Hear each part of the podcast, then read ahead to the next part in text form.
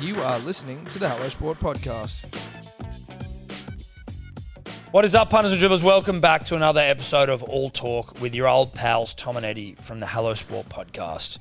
We are here with you on the S E N airwaves, back for another rip snorter of an interview with, I'll give you a clue. Have, well, I'll what, give what you clues a clue. Are going to be? Well, uh, Harry Arms. All-time, Harry Arms. That's a clue. All-time great captain. Uh, most centuries for Australia ever. Most centuries for Australia ever. Um, still hasn't offered us up a greyhound pooch to purchase. Tasmanian.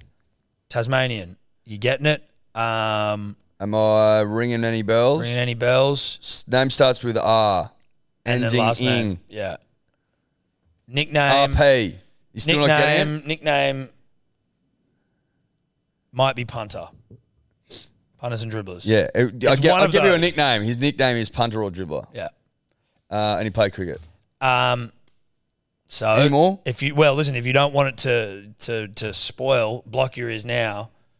But he's coming up right now anyway, so it doesn't really matter. The great, the powerful Ricky Ponting. Mate, um, big summer coming up. You must be jam-packed. Yeah, I've been pretty busy already, actually. The, you know, I think I've done four of the five Big Bash games that have been played already. Mm. Um So flew back into Melbourne from uh, Launceston this morning, and then off to Perth tomorrow for the start of the Test series. So crazy schedule. Your uh, your your wife must be very um, forgiving, giving the summer sh- the summer schedule. She must be used to it though now, I guess. Yeah, no, she's she's used to it. That, that's um, probably where I got lucky. That when we met, I was obviously on the road a lot and playing a lot. So both her and all the kids sort of only know one way, that dad's a, dad's away a bit of the year. I mean, this year's been a bit of an exception, really, with, you know, I P L, World Test Championship, Ashes, World Cup, all in the same year. It's been a, a lot more time away than normal, but uh, but yeah, it's been fun though as well. There's a part of it where it feels like the cricket calendar generally, and obviously the Ashes is not every single year, but just like it's getting more and more jam-packed. Like every year it seems like we're sort of going like, oh, it's been a busy year, but it almost is becoming the norm. Yeah, that's that's probably that's probably pretty fair. I mean, and it's I mean it's probably because you're sort of following a lot of the star players around as well, right? A lot of the bigger name players now are playing, you know, more and more tournaments every year. It's not not just the international stuff, but you know, with I P Ls popping up and you know, Major League Cricket and all these other big events that are that are happening. The you know, the modern player, um, probably more so the modern player that's coming towards the end of their inter- international career is playing, you know, probably a lot more than, than ever before. And, and you know, and we talk about the Aussie boys, but the Indian guys play more than anyone else. I mean, they they play a serious amount of cricket. So yeah, it's it's been a big twelve months already for the Aussie the Aussie guys. As I said, the Test summer's about to start. Then they go to New Zealand after that, and the I P L rolls around and the T twenty World Cup straight after that. So, you know, you talk about it being a busy year. Well, it's just it's just starting. It's almost like a busy life. I remember we spoke to, uh, I think it was Dave, Dave Warner at the start of the yeah. year, and he was like, oh, you know, we're heading to India and then I'm not home till November and like all the different things in between. And then as you say, it's back and then it's Australian summer and then it's New Zealand and then it's yeah. like it is almost like your career starts and then you're basically on planes until you retire. Exactly right. Yeah, it's pretty much, it's pretty much, even when I was playing, it was it was about eleven months of the year out of your own home then. I mean, that's that's ten or eleven years ago. So...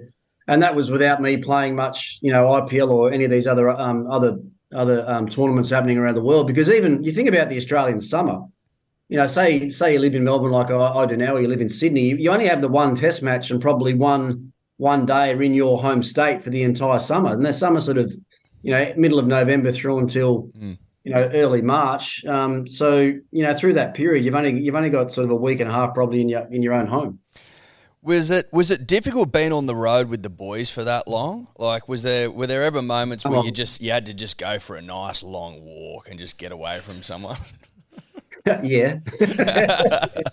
no, um, I mean it is it, it is a long time, you know. An, an Ashes tour when I first started, so my, my first Ashes tour in ninety-seven was about four months um, away with a, with a you know the same group of guys, and um, and. You know, it's been well documented maybe over the last few weeks that not everyone sees eye to eye, not everyone's on all the time. Um, but uh, to be honest, I mean, a lot of the teams that I played in, you know, I think it was one of the great strengths of those teams was how close the guys were, and, you know, it wasn't – you could have dinner with a different bloke most nights and, and still have a pretty good time. But you still need, you know, you still need your own time. People – you know, even with me now, you know, in a period like this where I've, you know, been away a lot and travelled a lot, I, I love just to be able to sit at home on a Friday night and be on the couch and not have to worry about, you know, making small talk or or, or talking to people, because I, I sort of feels like I spend most of my life sort of doing that, talk, talking, and I'm not a great talker at the best of times, and um, you know, my wife and I are pretty private people, so um, yeah, I, I do enjoy that time, whether it's just going for a walk or grabbing the dog or, you know, playing, getting being on the golf course for a, a day a week or whatever. It's important you've got your own time as well. What are you watching on the couch, if I can ask you to share some private information?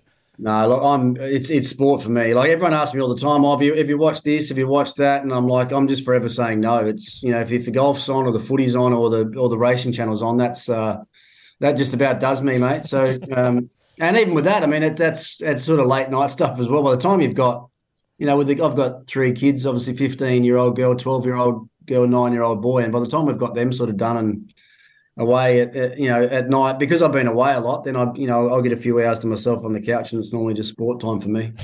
Good answer. Yeah. We um we've got the first test starting on Thursday. This is coming out the week after the first test will have finished. But just to talk generally about Pakistan coming up, I think I saw something the other day about you. It was, I think it was a quote from yourself about how last time Pakistan came here, you said it was the worst bowling attack to ever tour Australia, but then you retracted that. And you've sort of applied that. You've applied that now to this current group of uh, touring Pakistan bowlers. Is that correct? I mean, you, you guys are no better than that. Don't believe everything you read. there, there, I don't know. I don't know who it was. Someone, someone went after me for a couple of weeks there on, on Instagram or Twitter or whatever it was, because it there was another quote for me attributed to all the millions and billions of dollars that the B C C I are spending on their cricket and changing venues for World Cup. And it was there were all these quotes that were just made up for me. um, and that Pakistan that Pakistan bowling attack one was another one. So someone had it in for me, but um, it look look actually I, I actually I might, I might have said it last time, because that attack they, that attack they did bring out here in the last series was um, yeah was way below the expectation that you have for a Pakistani fast bowling brigade. You know, that's one thing that they've probably always prided themselves on over the years is is their their quality and their depth of their fast bowling, and it wasn't it just wasn't on display last time here in Australia. I mean, Afridi was here last time, but they had a young Nasim Shah just making his debut on that in that series, and the other guys they brought were, um, you know, what I felt at that stage well below um, test quality and test standard. But and it, look, it, the disappointing thing I think for Pakistan in this series is Harris Ralph not being there. You know, deciding to pull himself out of that this tour to to play in the Big Bash is it's great for the Big Bash, but it doesn't doesn't send a great message to uh, to Pakistan or to world uh, to world Test cricket, to be honest, that one of your star players um, chooses is a domestic comp over representing your country. Is there an element with that where you've kind of got Australian cricket like uh, cannibalising its own product a little bit, where you've got like the Big Bash taking a player out of the summer? Like, is there something there where you should be there should be something in place to stop that from happening, or is it sort of you can't help it? Yeah, I mean, it's been, to be totally honest, it's been the one negative against the Big Bash from its inception is that we don't get to, it, you know, the the internationals, we don't get to see the our best Australian players playing in the Big Bash because they run simul, you know, simultaneous alongside the, you know, the Australian Test summer. So, you know, for the Big Bash to ever perform it at its optimum and be the best it could ever be, you, you want to see as many of the Australian players playing in that comp. And, you know, we saw evidence of that last year at the end of the, Uh, the test summer last year when, you know, guys like Steve Smith could come back into the Big Bash, you know, what what impact that had on the tournament. Crowds at the ground went up, you know, viewing viewership at home went up, uh, and the tournament all of a sudden got a bit of a buzz back around it again because the, the best Australian players were playing. So, um, yeah, I guess, you know, I mean, you don't you don't want to see that, but, it, you know, it's probably a, a bit of a reflection on on the modern game more than anything. You know, with the amount of money that's around now in these domestic comps, um and I've said it for years, you know, I'm I'm really worried about the West Indies with their cricket and, um, you know, some of these other smaller countries where their their national contracts, um, you know, are probably a tenth, maybe ten percent of what they can make, um, when, you know, for an I P L contract or something like that. So it, it's it become when you're a professional player and you've got such a short um, lifespan in the game, you can understand why some of these players are making those decisions. Yeah, for sure. one hundred percent. I yeah, obviously, they've moved uh, the start of the Test summer because of the World Cup, which then, I guess, even exasperates, exasper- exacerbates sorry, the issue around uh, Test player eligibility for the Big Bash. In a perfect world, where would you be putting the Big Bash so that we can see the throbbers of Australian cricket playing Test and Big Bash? Like, do you, yeah, you is, know, is there an yeah. answer? Um, there's probably not. I mean, I, I yeah, it's, it's easy to say to play the whole thing before the Australian summer, you know, but then you, you're sort of dealing with weather. And like, let's say you, you looked at September, October, something like that, try and get it done then. But generally, the Australian team will be um, overseas at that stage anyway, um, playing another tournament somewhere. So it's hard to get the Australians in there. You say at the end of the summer, you know, you can't have it really at the, at the end of the summer because that sort of rolls into an I P L period as well, when a lot of the Australian players will be wanting to go and play over there. Um, so, yeah, it's a, it, I'm not sure what the right answer is. I think what they've tried to be able to do this year is, and what they'll continue to do, is just condense the tournament down a little bit. You know, it's gone from fourteen games the last couple of years down to ten games this year, which, you know, makes it more attractive for overseas players to come as well, because they feel like they're not, you know, they're not missing bigger chunks of other tournaments, and they're also not, you know, in Australia um, for, for for too long. I mean, it's not saying there's anything wrong with being in Australia for too long, but especially through, through that time of year. But I know that that's been one of the negatives from some of the better international players coming to Australia, has just been the length of the Big Bash. But they've they've they've turned that around this year, which I think it will be good. And it, the other thing, by shortening it, means that, you know, the finals of the B B L this year are actually in the school holiday period, which is where, you know, and then you can let the kids go and enjoy um, the best of the best in the Big Bash. Mm.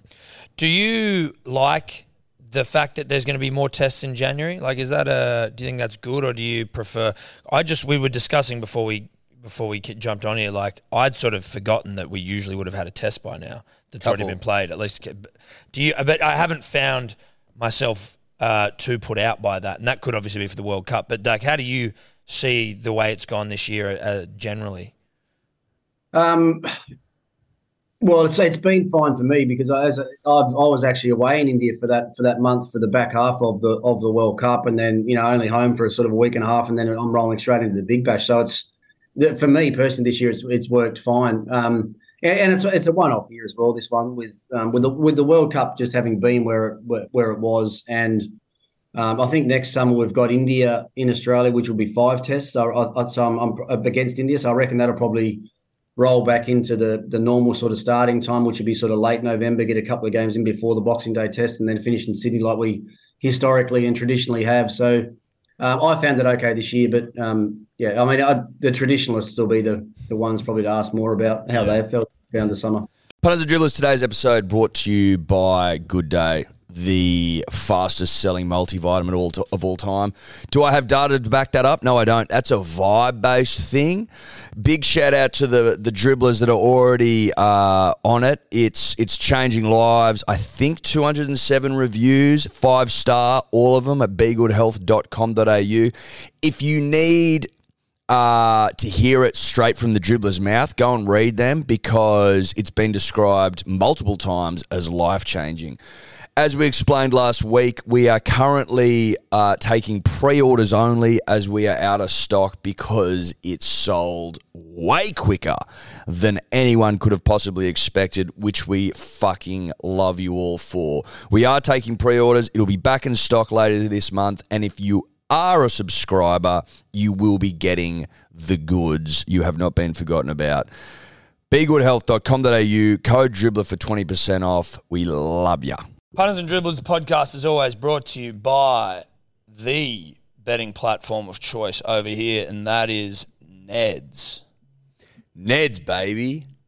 Neds. That's it. Number one in Australia, in our opinion. Nay the world, nay the universe, nay the multiverse. Now, if you want to follow Tom and I and our mate Guru and our mate Sebo, I mean, I think Tobler's on there, but who cares about that? The Profiles tab, Ed, it's uh, an innovation by Neds where you can go and you can see what people are betting on. It is essentially accountability in app form. Well, it's accountability personified. Correct. Uh, there's also obviously the About Even group in there where everyone's sharing their own bets, giving each other shit, having a laugh, having a chuckle, having a Paul Rahihi. That's a rugby league reference that some may not get. But no, some. I liked it. Now, you win some, you lose more. For free and confidential support, visit gambling help online dot org dot a u. Buy a six-pack of Big Day Rosé at hello sport dot shop. What are we doing month of May? Because we are working our way through the remainder of the uh, the most recent vintage. Got a couple left that we want to get rid of before we then turn all of our attention to the end of the year. Just feeling generous, Tom. We're feeling generous, and it's a, it's it's sale time. We just thought, fuck it. If you buy a case and you use the code Manly, you get fifty bucks off the case. If you, you buy go. two cases, you get one hundred bucks off. Yep. You get what I'm trying to say. Go to hello sport dot shop. Bang, rosé on there, code Manly, fifty bucks off a case. Pretty fucking generous if you ask me. But we love the punter and we love the dribbler and we're just like, let's get this vintage out there to the people that yeah. want it most. Let's get it in the gullets of the nation. That's right. Gullet up. There's been a lot said in the media around uh, Mitch Johnson's comments in regards to David Warner's um, retirement, his, his uh, pen, impending retirement. Uh, and he was sort of... of the opinion that he hasn't warranted selection and in so facto hasn't warranted a swan song sort of uh, test series, so to speak. Like, where do you, how do you sort of feel about ex-players going that hard in the paint? Um, soundbite time, Ricky. Soundbite. We're going to clip this up. This thing's going to go. Well, this is going to make world regards, in regards to people they played, you know, a fair bit yeah. of cricket with. Yeah, yeah, yeah. Well, I mean, I've um, I'm, I've been asked this a lot over the last couple of weeks. You know, having been on T V most nights and, and trying to promote the game and, and the B B L like I have. Um, you know, I think what Mitch, I think Mitch, some of the things Mitch had to say had a lot of merit.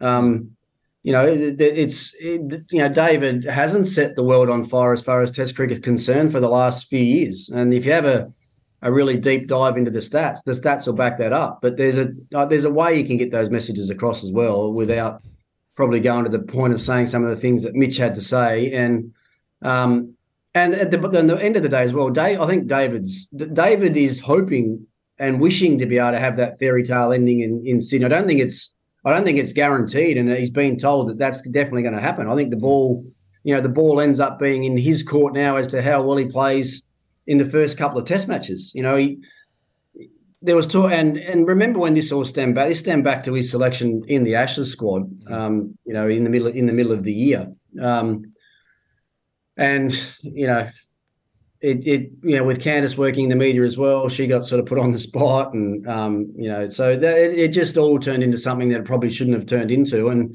you know, I, as I said the other day, it, it probably could have been, well, I know for a fact that, that, Mitch reached out to Davey, I think, tried to call him and tried to have a, a chat when this initially started, and that didn't happen. And if, I think if that had have happened then, then, you know, a lot of this might have been put to bed. I think the, the guys would have been able to sort out the differences that they had, rather, you know, face-to-face or over a phone call rather than trying to do it um, in the media, which is not good for anybody. So, um, yeah, I think that's probably – that's how I would sort of sum up what, what's happened over the last few weeks. It's funny. So the friends of the show that you also know, the great cricketer, I was listening to them uh, yesterday and they actually just brought up something which had just sort of – I guess I didn't remember exactly how David phrased it back when he was speaking about ideally wanting to finish in Sydney.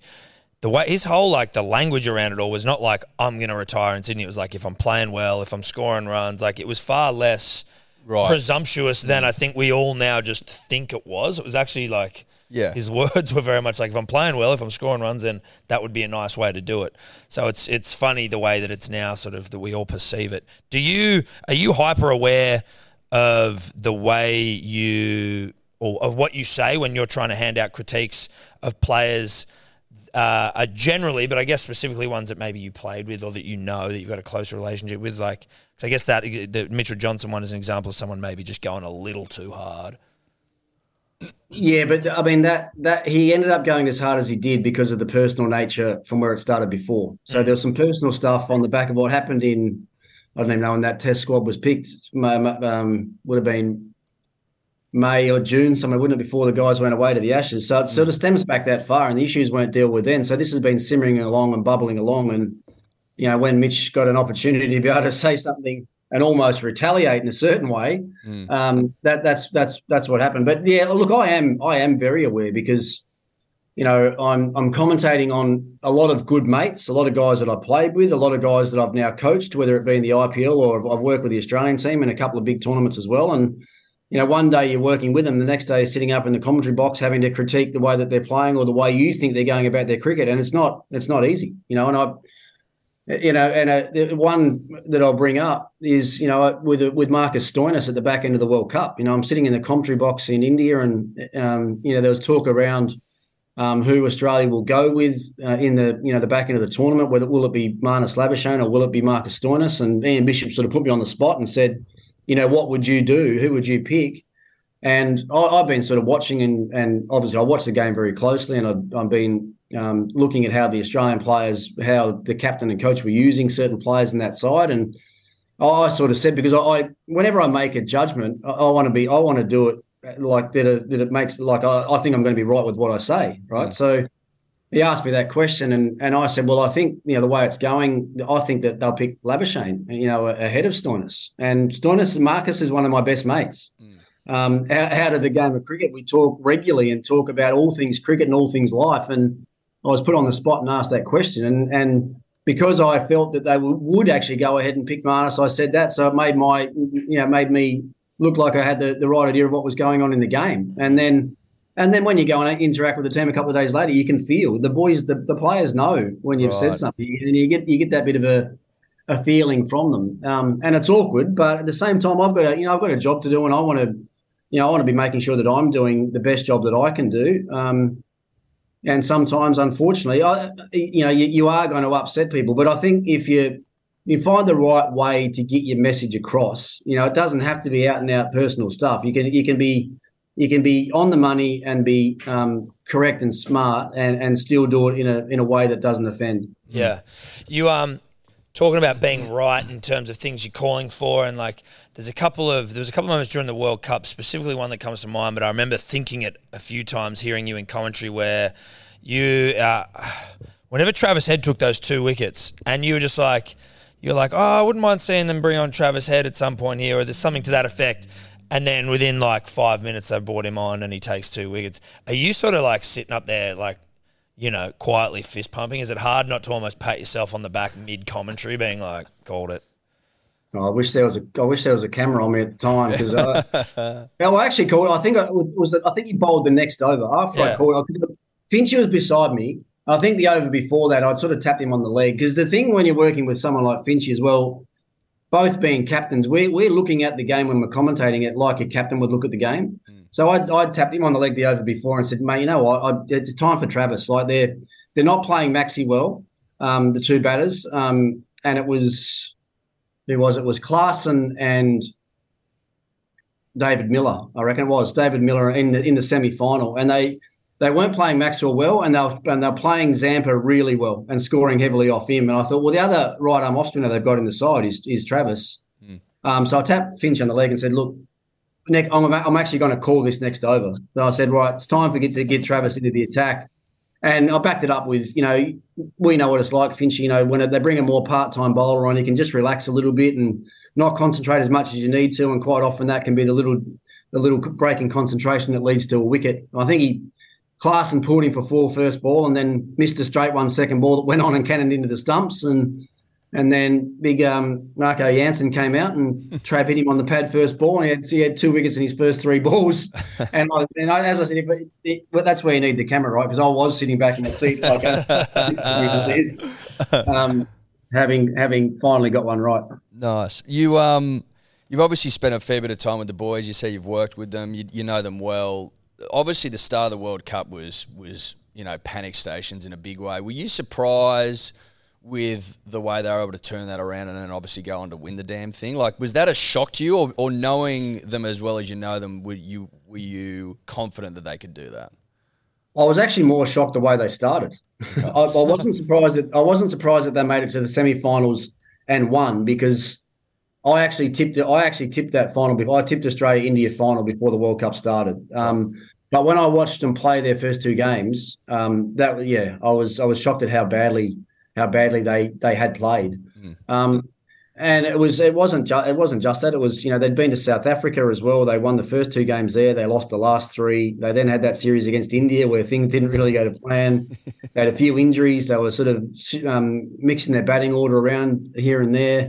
You know, Cummins wasn't hadn't been there. Um, Steve Smith hadn't been there. So there were lots of things that were sort of going on around that group where it, it sort of felt like it was a a, a bit. Um, Unorganised is not the right word, but they just hadn't been able to get all all their ducks in a row, I guess, um, coming into the World Cup. And then they started sloppily. And, you know, the, the the one thing that I think all of us that have played a fair bit of cricket for Australia identify quickly is when Australian teams aren't fielding well, then that's generally a bad sign, because it's always one thing Australia prided themselves on. And I've never seen a – I've never, ever seen a, a, a champion cricket team that's not a great fielding team. And – you know, Australia at the start of that World Cup were particularly sloppy in the field, and and you know I think, and they'll say it, they they actually felt really like quite quite tired in after the first couple of games, having having done about the amount of travel they had, having played in South Africa and India be, immediately before the World Cup, um, and I think it just took those couple of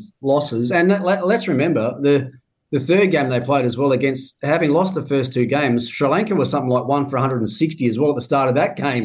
That could have, well, that could have well and truly got out of hand, and that might have been World Cup over. But so, look, I was surprised how they started, but I had a feeling, you know, I I, had a, I, I, I knew they beat South Africa in the final, uh, in the semi-final, and I just had a feeling about them in the final as well. And um, because I, it, there's two things that happen in those finals. Australian Australian teams definitely raise themselves to another level in those big games. And I think other teams think that Australian teams are going to play at a level higher than they have, and therefore try and elevate themselves mm. and can't do it to their level that Australia can. And I think that's probably – I think India outthought themselves in the final um, with the wicket preparation the way it was, and, and certainly the way they handled their bowlers at the start of their bowling innings. Um, so I think Australia handled the, the situation better than India. We just, as a nation, have an insatiable appetite for World Cups, though, don't we? It's we do. it's, it's ridiculous how well we are, how, like how much better we are than the rest of the planet.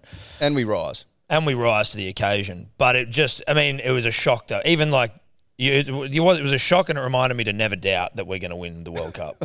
Just always assume we're going to win it. Never bet against Australia, mate. No. Um, so back to the summer of cricket here in Australia, and just quickly back to, not to the Warner saga, but just the fact that he is obviously coming, he, his time in the saddle, as it were, is uh, coming to an end. There's so many different uh, potential replacements for him. People, and uh, you know, there's the, your Bancrofts, uh, Marcus Harris, Mitch Marsh. Heard Cam Green was even thrown in there at one point. Um, I guess. W- what are your thoughts around this? Um, and and then also uh, Will Pucovski, where's he at? Well, there's a, yeah, there's a few good questions sort of thrown up in that. I'm um, I'm not in the juggling the batting order around to try and find a spot for someone. Um, you know, there's been a lot of talk about, you know, Marnus potentially going up and opening the batting so Green can come in and slot in at number four. You know, there's been talk about Mitchell Marsh going up and opening the batting so Green can go back into that number six slot. Um, I just think it's time that we learn more about some of these openers. I mean, Marcus Harris has had a pretty good run at it, twenty-odd tests or whatever it is for him, at an average of, you know, maybe twenty, around twenty.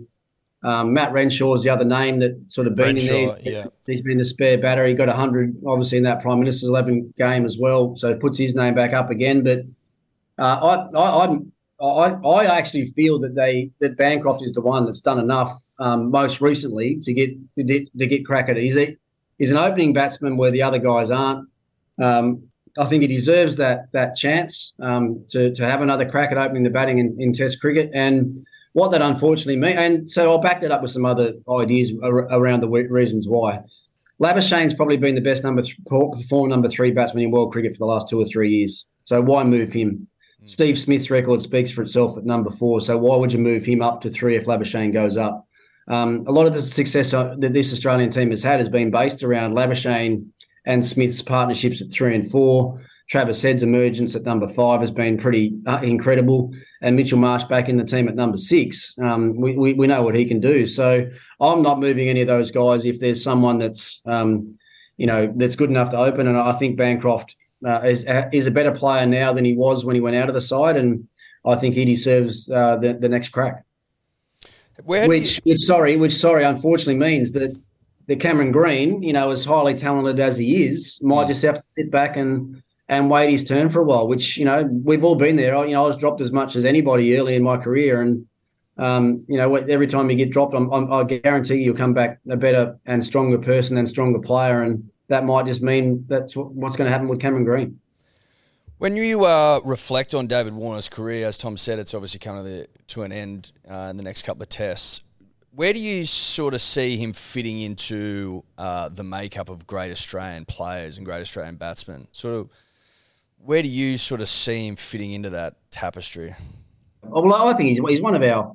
Well, it's probably hard to argue that he's probably our best um, all format player. You know, if you if you combine T twenty, one days and tests over the longevity of his career, it's probably hard to find anyone um, that's had the same success as he has across the formats, you know, and you look at his one-day career um, in isolation. His his World Cup record in itself is is outstanding. Um, so yeah, I mean, he'll be he'll be thought about and talked about right up there with the very best openers in across all formats that is, that Australia's produced for sure. His World Cup record is uh, outrageous, isn't it? Yeah, he was going for it. Um, Where are we? So uh, I wanted to get an update on Ponting Wines. Where's it at? Because the last time, I don't know if you remember, we had a waiter in here, our producer Dave. He was in a tux. He was bringing us wines, sampling all of the goodies. Uh, it's a little too early in the day probably for us to be able to get stuck in, but yeah. Ponting Wines, obviously best in class. How's it all going? Yeah, no, look, don't, don't say it's ever too early for a glass of wine. You know, when it's when you're in the busy, middle of a busy summer, you've got a couple of hours at home by yourself in the afternoon. It, it mightn't be too far away for me to Savo. Once That's I go and get point. the young bloke, we go and pick the young bloke up from his cricket camp, then it might be time to to knock the top off a bottle. But no, look, it's um, we it must be a couple of years now since we've spoken. So we yes. um, we're we're almost four years into this little startup business of ours now, and um. And, and look, it's been so much fun. It's not easy, I can tell you. Starting up a, a new business and in you know the current sort of economic times is not an easy thing to do. Um, and when you're sort of entering such a big industry as the Australian wine industry, it's you know it's it's competitive and it's hard work. And and I think Rihanna and I have sort of realised that it's you know it, it, you you have to be working hard on this business twenty-four seven uh, to keep making. Um, good solid roads and good impact into the into the market, and um, but so that and that's been a learning curve for us. I mean, it, the business is chugging along really nicely. We still need to get a bit more exposure. You know, we need to keep pushing the brand out there more. You know, one of the biggest things we've we've actually found, and I probably said this to you guys a couple of years ago, is people still probably don't. They see the name on the bottle, but still probably don't really understand that it's that it's our business. You know, mm. because there've been other, been other. I don't want to say I'm a celebrity, but with celebrity brands out there in the past that sort of haven't been that. You know, people have put their name on a bottle and not actually owned the business, where for us this is, you know, this is our business. We own the majority, Rihanna and I own the majority of the business and uh, are working on a daily basis, basis to make the business the best that it can possibly be. So, look, we've got some really, really interesting and exciting things happening at the moment, a bit of export into the U K and India and a few other countries as well, which has been um, – you know, once again, hard work to establish, but once those things are up and running really well, then that you know that'll be a, a nice little extra arm to the business. But you know, we're still we're still working on a daily basis to to get every everything right domestically um, as far as retail and distribution is concerned. But um, you know, you know, you guys worked your way through a bit of the range last time, and we did, and, yeah, we did, and um, yeah, we I think we've got eleven we've got eleven wines in the range now, sort of across Tasmania and South Australia, and. Um, look, we're ultra proud of what we've been able to achieve in a short time. And as I said, with a bit more hard work and, and promotion and people talking about the brand and, and, and sampling the wines, then we know that it, it can grow and grow pretty quickly. It looks obviously very nice, the bottle and all the, the different sort of um, – I've lost my words as to how – Narratives. Narratives, stories. stories and, the, and you're saying, you know, that sometimes people don't attribute that it's actually your wine. Have you ever just thought of sticking your face on there, just like a big sticker, removing all those nice – And mate, it's hard enough, to sell it, hard enough to sell it with the name on it, let alone putting my dial on the on the bottom. I mean, even to back up what you're saying there, like we've done, you know, wine shows all over Australia the last three or four years, and even in my home state, I go down to Tassie and do a wine show in Launceston and a wine show in Hobart, and I'm standing there behind the stall, you know, pouring wines out to people, and they'll actually walk up and say, "Oh, is it? What, what are you doing here? Is this? It is actually yours." And I'm like, um, Yeah, if there was one place in the world I thought people might understand it, it might have been Tassie. But um, so there, that's some of the challenges that you face. But um, no, look, if it got to the if it got to the point of putting anyone's face on it, I think I'd probably sell more if I put Rihanna's face on it than mine. How's it been going in India? Do you do you find you, um, are they a wine drinking nation? Obviously, parts of it is is Muslim or they, they're sort of alcohol free. But is that do you sort of see that as a as a big as Ponting Wines having a big future over there? Yeah, well, it's one thing that was actually overlooked with the, the World Cup scheduling. It hasn't been talked about enough. Like, if, if you want to beat Australia in a World Cup final, you're going to play it in a dry state, right? World Cup final was the World Cup final was played in Ahmedabad, Gujarat, which is a dry state. So the Aussie boys couldn't have a beer leading into the final. Well, that's and I, but yeah, um, they might have found a way to have a couple after the final. I was going to say. um, But yeah, in, in in India, it's the same. It's the same thing. Like it's um, but the, the the thing there, the size of the market is astronomical. So mm. you know, historically, Indians um, are bigger Scotch whiskey drinkers than anything else. Um, you know, I think wine's only, well, well, I know wine's only about one percent of the um, alcohol cons- consumption in India. But when you look at what that one percent is, it's actually it's a lot. Yeah. Um, yeah. So we've got to we've got to find a way to break in and be a, a, as big a part of that one percent as we possibly can. But you know, the culture culture changing is changing a lot um, in India. I think more Westerners are probably you know traveling to that part of the world now than ever before. You know, the hotel chains now are you know you got six star hotels and probably you know six or ten of them in every in every state in India, which obviously have high class restaurants and, and things, which is where you can sort of start to get your wine in uh, to those places, but. I've had some great help from uh, my owners at the Delhi Capitals, actually, that own the own the Delhi um, International Airport, and obviously with international airports become come duty free shops, and that's where we sort of launched ah, nice. in, the, in the in the duty free area in, in, in Delhi. So that's that's where we sort of started things off, and you know once once again once we get the distribution right over there, and we can start sort of breaking into that market and get some recognition, then um, you know that hopefully the, the sky's the limit in that part of the world for us. Have you always been uh, like business minded? So even as a player, and you know, once you start, you come into money and sort of like you know, working out ways to to invest or what to do. Has it always been something that's interested you when you were younger, or is it something that sort of developed over time?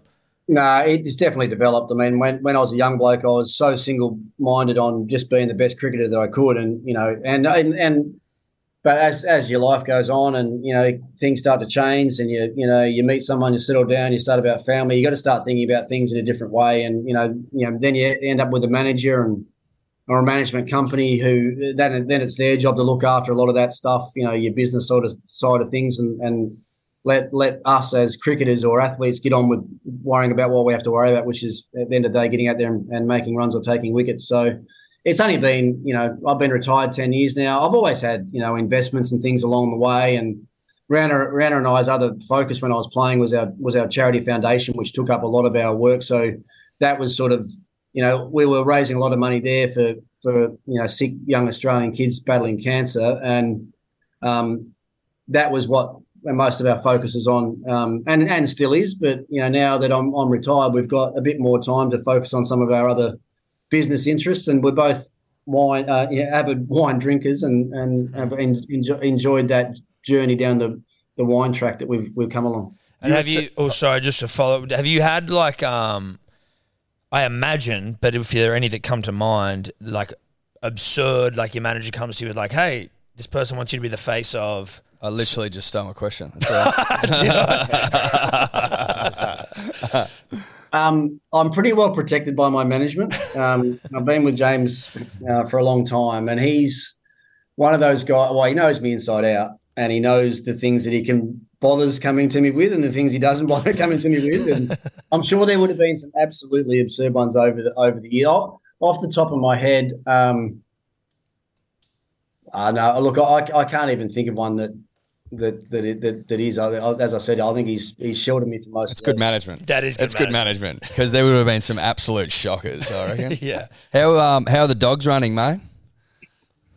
Well, that, I think the last time I was on, I was promised you guys I might have been able to get us one. So, yeah, um, yeah, yeah, yeah, yeah. We're we're we're waiting. We're waiting. We're very patient, but yeah. Well, look, to be honest, I didn't want to let you down. I haven't had too many fast ones of late, so I didn't want to, I didn't want to let you down with with um with one that was was too slow. So I've only to, to be honest, I've only got. I've only got four or five racing at the moment, but as we, you know, the, the litters of pups come round um, reasonably quickly. Uh, so um, we'll be breeding again soon, and I'll uh, I'll make sure I keep you boys in mind. Please keep us in mind. We are. This is like it, this is not a joke. We are one hundred percent down. If there's any way we can find ourselves uh, a pup, a pooch, yeah. fast, fast. Look, fast is fast would be great. It'd be, well, fast is idea. In the eye of the beholder. Yeah, right? Exactly. You know? It can look fast. yeah. Even if it looks fast. Well, look, they're, they're all fast. If you go and st- if you go and stand beside them, you chase them, they're all fast until you get them in a field with seven others, and there's seven others that are faster than yours, then that's not much fun, trust me. no. Well, we might just have to take it down the grades. You know what I mean? Start at the very bottom. Yeah, work our way up. Like Geary Racing or something, you know what I mean? something yeah. really slow. Yeah, happy with that. Uh, um, I, I, I wouldn't do that to you. Oh, oh well, mate. Thank you. But anyway, mate, you keep us in mind, um, and we'll be, we'll just be, you know, we'll be waiting. Yeah, yeah, we'll absolutely. be patiently waiting. Um, a couple more things before we let you go. I understand you've got uh, a busy schedule, but um, Alyssa Healy recently has taken over as the captain of the women's side. Um, it seems like sort of the natural, the the natural choice there. How do you see how that's unfolded? Yeah, that, uh, awesome. Um, really happy for Alyssa. I mean, she's done it when she's had a chance to captain in the past. She's done a she's done a really good job. Um, very experienced player, you know, on top of her own game, which is, I mean, they're they're the important things that when you're looking at leadership, you know, you've you've got to have someone that that you know is playing well and can handle the big pressure moments. And you know, some of the things that she's been able to do in in Ashes series or in World Cup finals or whatever, you know, says that she's going to stand up under the most pressure. Um, I know they've, they've got a test coming up in India, I think. She's actually, um, yeah, that, she, that she'll be she'll be leading over there. So, um, yeah, and, and if she needs any advice, I'm sure Mitch is going to be pretty happy. Mitch Stark's going to be pretty happy to pass on some advice to her if she needs any. But um, I feel like that advice should be coming the other way, right? Like, in, you're looking at her career. I mean, she seems like the one that needs to be passing on to Mitch, certainly from a captaincy perspective as well, right? Yeah, wasn't there, wasn't there a famous quote of, of maybe a year ago about the Stark family, or Stark Healy family, how Mitch might have been the worst performer out of all three of them. his, so brother, his brother being his brother being an Olympian or a Commonwealth Games medalist, and Alyssa doing what she was doing, and Starky was sort of stuck somewhere in the middle. I'm not sure, I'm not sure how well that went down with the big fella. But. No, I'm sure, I'm sure that didn't go down too well. I think it would have gone down like a lead balloon, to be yeah. honest. Um, yeah. Will Pucovski, I mentioned before, just oh, because yeah, there'd yeah. been there'd been yeah. all of the chat around, you know, he's obviously been he's obviously been in conversations every year around opening, and he's obviously had the well documented um, sort of concussion issues, but just hadn't heard anything given the nature of the opening conversations this year. Yeah, well, he's been back playing. He's been back playing for Victoria this this season, um, and I'm not sure if he's played every Shield game. I, I'm pretty sure he might have missed one. Um, But he's been back at the top of the order. Hasn't set the world on fire with the bat. I don't think he's made one hundred this year yet, but he made a couple of promising starts. But I think the thing with Will, you know, and I'm just speaking as an absolute cricket fan, and, you know, I've had a little bit to do with him through his journey. Everyone just wishes and hopes that he can get back to where he was, you know, get back to um, opening the batting for Australia again, but more more importantly, get back to being in, in really good um, health, you know, and not have these ongoing issues that he's had for the last four or five years now, you know, these concussion-related um, incidents that he's had. So I think that's the, the the wish of everybody, because I think when we saw him on Test debut, I think we saw that there was a there was a proper cricketer there that was just sort of waiting to explode on the world stage, and and we haven't seen enough of that just yet. So we all go to bed at night with our fingers crossed and hoping that we'll wake up the next day and we see Pucovski out there making runs for Victoria. Is he a victim of sort of a, a modern um sort of insistence on taking head knocks really, really seriously, or is he sort of just like an anomaly in the in the fact that he's just had so many concussions, and off the back of that, he's had some some concussion-related illnesses, like you've mentioned? Was that sort of thing as common in your day, or is is that sort of are we seeing more of that now with a focus on concussions? I, we're seeing more of it. There's no doubt about about because there's more awareness of it, right? It's like all these things in society now. We're seeing more of them because everyone's talking about them and, and happy to talk about them. Where, you know, twenty years ago, you know, it was weak to come out and talk about getting hit in the head or, or having some, you know, issues of getting hit in the head. You know, I mean, it, and it's all heating up big time in the A F L. You know, I'm sure the rugby league's been the same. American sports are probably the leaders in all of it. Um So, yeah, and but he, as far as cricket's concerned, he's very much an outlier. You know, his, his first real concussion was an, an Aussie rules concussion, I think, as a fifteen or sixteen-year-old at um, in senior school. And I think as the story goes, he missed months of school. That's how bad his first ever concussion right, was. It okay. might have been might have been four, five, or six months he missed of oh, school. Wow. And, wow, okay. Um, so it was a serious one, and then you know, he, and unfortunately for him, he's he's copped and you know enough blows along the way through his cricket career that, and I'm sure it's you know, and I don't know much uh, enough about it, so I shouldn't be talking too much about it. But I, but you know, from what I gather, every little knock you get. Um, You know, it just uh, sort of compounds the on top of itself and gets worse and worse along the way. But that's that's where I say we, we just we just hope and as and, and keep our fingers crossed that those days are somehow behind him and mm. um, he can get a good run at it again. Definitely. Um, now, again, timing, uh, but time being of the essence here. We are where we've been talking about, you know, classic catches. Obviously, summer, that's what it's all about. Um, and you're seeing all the footage every this time of year comes up. Do you have a catch that you deem as either your greatest catch of all time or just maybe the greatest you've ever seen? Um, geez, uh, there's there's been a lot. There's been a lot of great catches, um, and I was I was reminded of one last night actually, and I'm not sure if you guys can remember this, but Jordan Silk, uh, who plays for the Sydney Sixers, took one at yeah. mid on at the Gabba. Um, I'd just been building yes. him up and talking about how good a fieldsman he was. He's the best fieldsman in the country. And he took one on the circle at mid-on, one that was absolutely creamed. I think Craig Keyswetter was the batter, an overseas English Englishman. Um, full stretch to his left, took about three or four steps and dived to his non-preferred hand and, and took a an absolute screamer. I mean, some of the ones you're seeing on the boundary line now have got to come into those great catches where you see guys...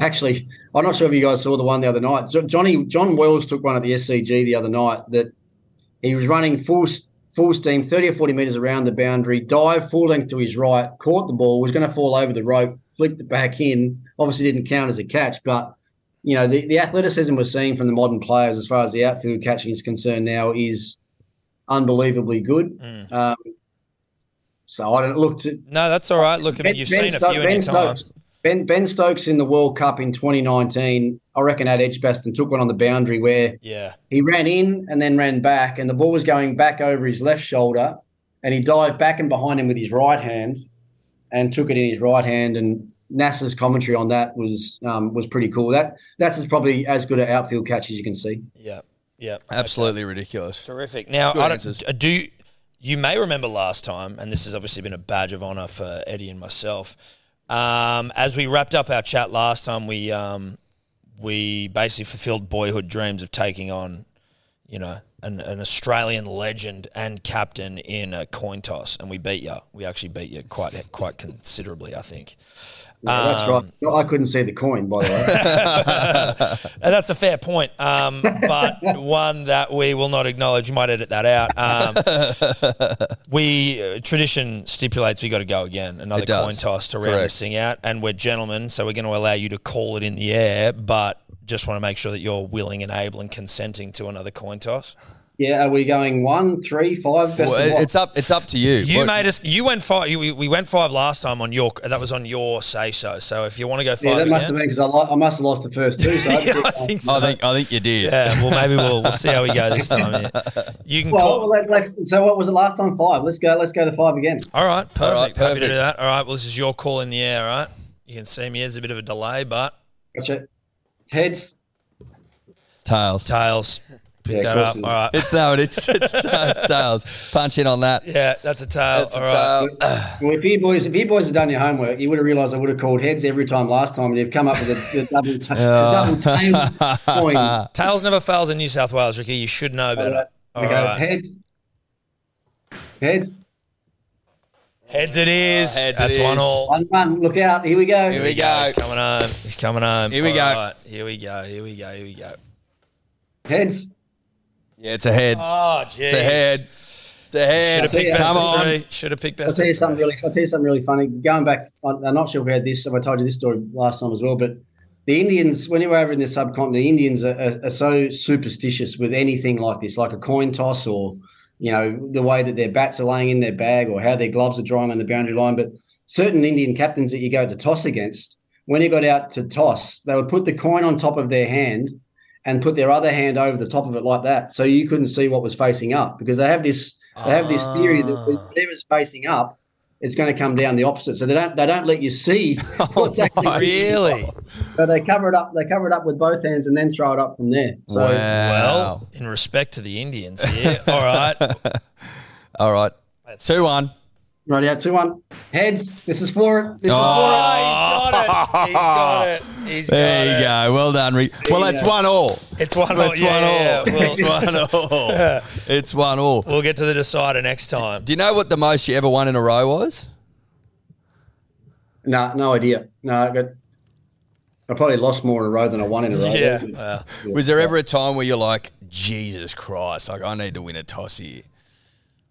Oh, lots of yeah. Well, every time you went to the subcontinent, every time you went to India or somewhere like that, you, you wanted to win the tosses there because you knew that if you were batting last, that it, it was going to be hard work to win. There's that. There's also other tosses. You go out and you look at the pitch and you hope you don't win the toss because you've got a really you got a really big decision to make. Um, with with with you know when the when the pitch is borderline bat and bowl, bat or bowl, when it's yeah. you know it's a bit moist and overhead conditions in England are sort of coming over, you sort of. You sort of feel like you you should bowl, but in your in your heart you think you probably should bat. They're the ones that you want to lose, and obviously, what happens then? You always win those ones. Yeah, so, that's the way. That's yeah, the way that's it goes, the way. Mate. Thank you very much for uh, for your time again. It's always great to chat. Um, Ponting Wines, is it ponting wines dot com dot a u? Is that where people can go to yeah, get the? Sure, uh, sure is, mate. That's yep. it. Um, and we've got a we've got a code at the moment. We do. We've got a discount right? code for the punter and the dribbler. It is dribbler as always. The code is dribbler. Um, I'll look up what the percentage is and I can but put that, that no, in that's all right. We'll put that in at the end. But ponting wines dot com dot a u. Thank you, Ricky. All the best for the summer, mate. Appreciate your time and we'll talk no again worries. soon. No worries, boys. And the only, um, the only thing I've got here, next time we do this, mm. we're doing it later in the afternoon so we actually can have a glass yeah, of wine. Yeah, love no, it. It's a love great it. idea, mate. Perfect. Good Thank on you, mate. Ricky. Thanks, all right, mate. Cheers. Thanks, See mate. Cheers. Could you two just not talk anymore?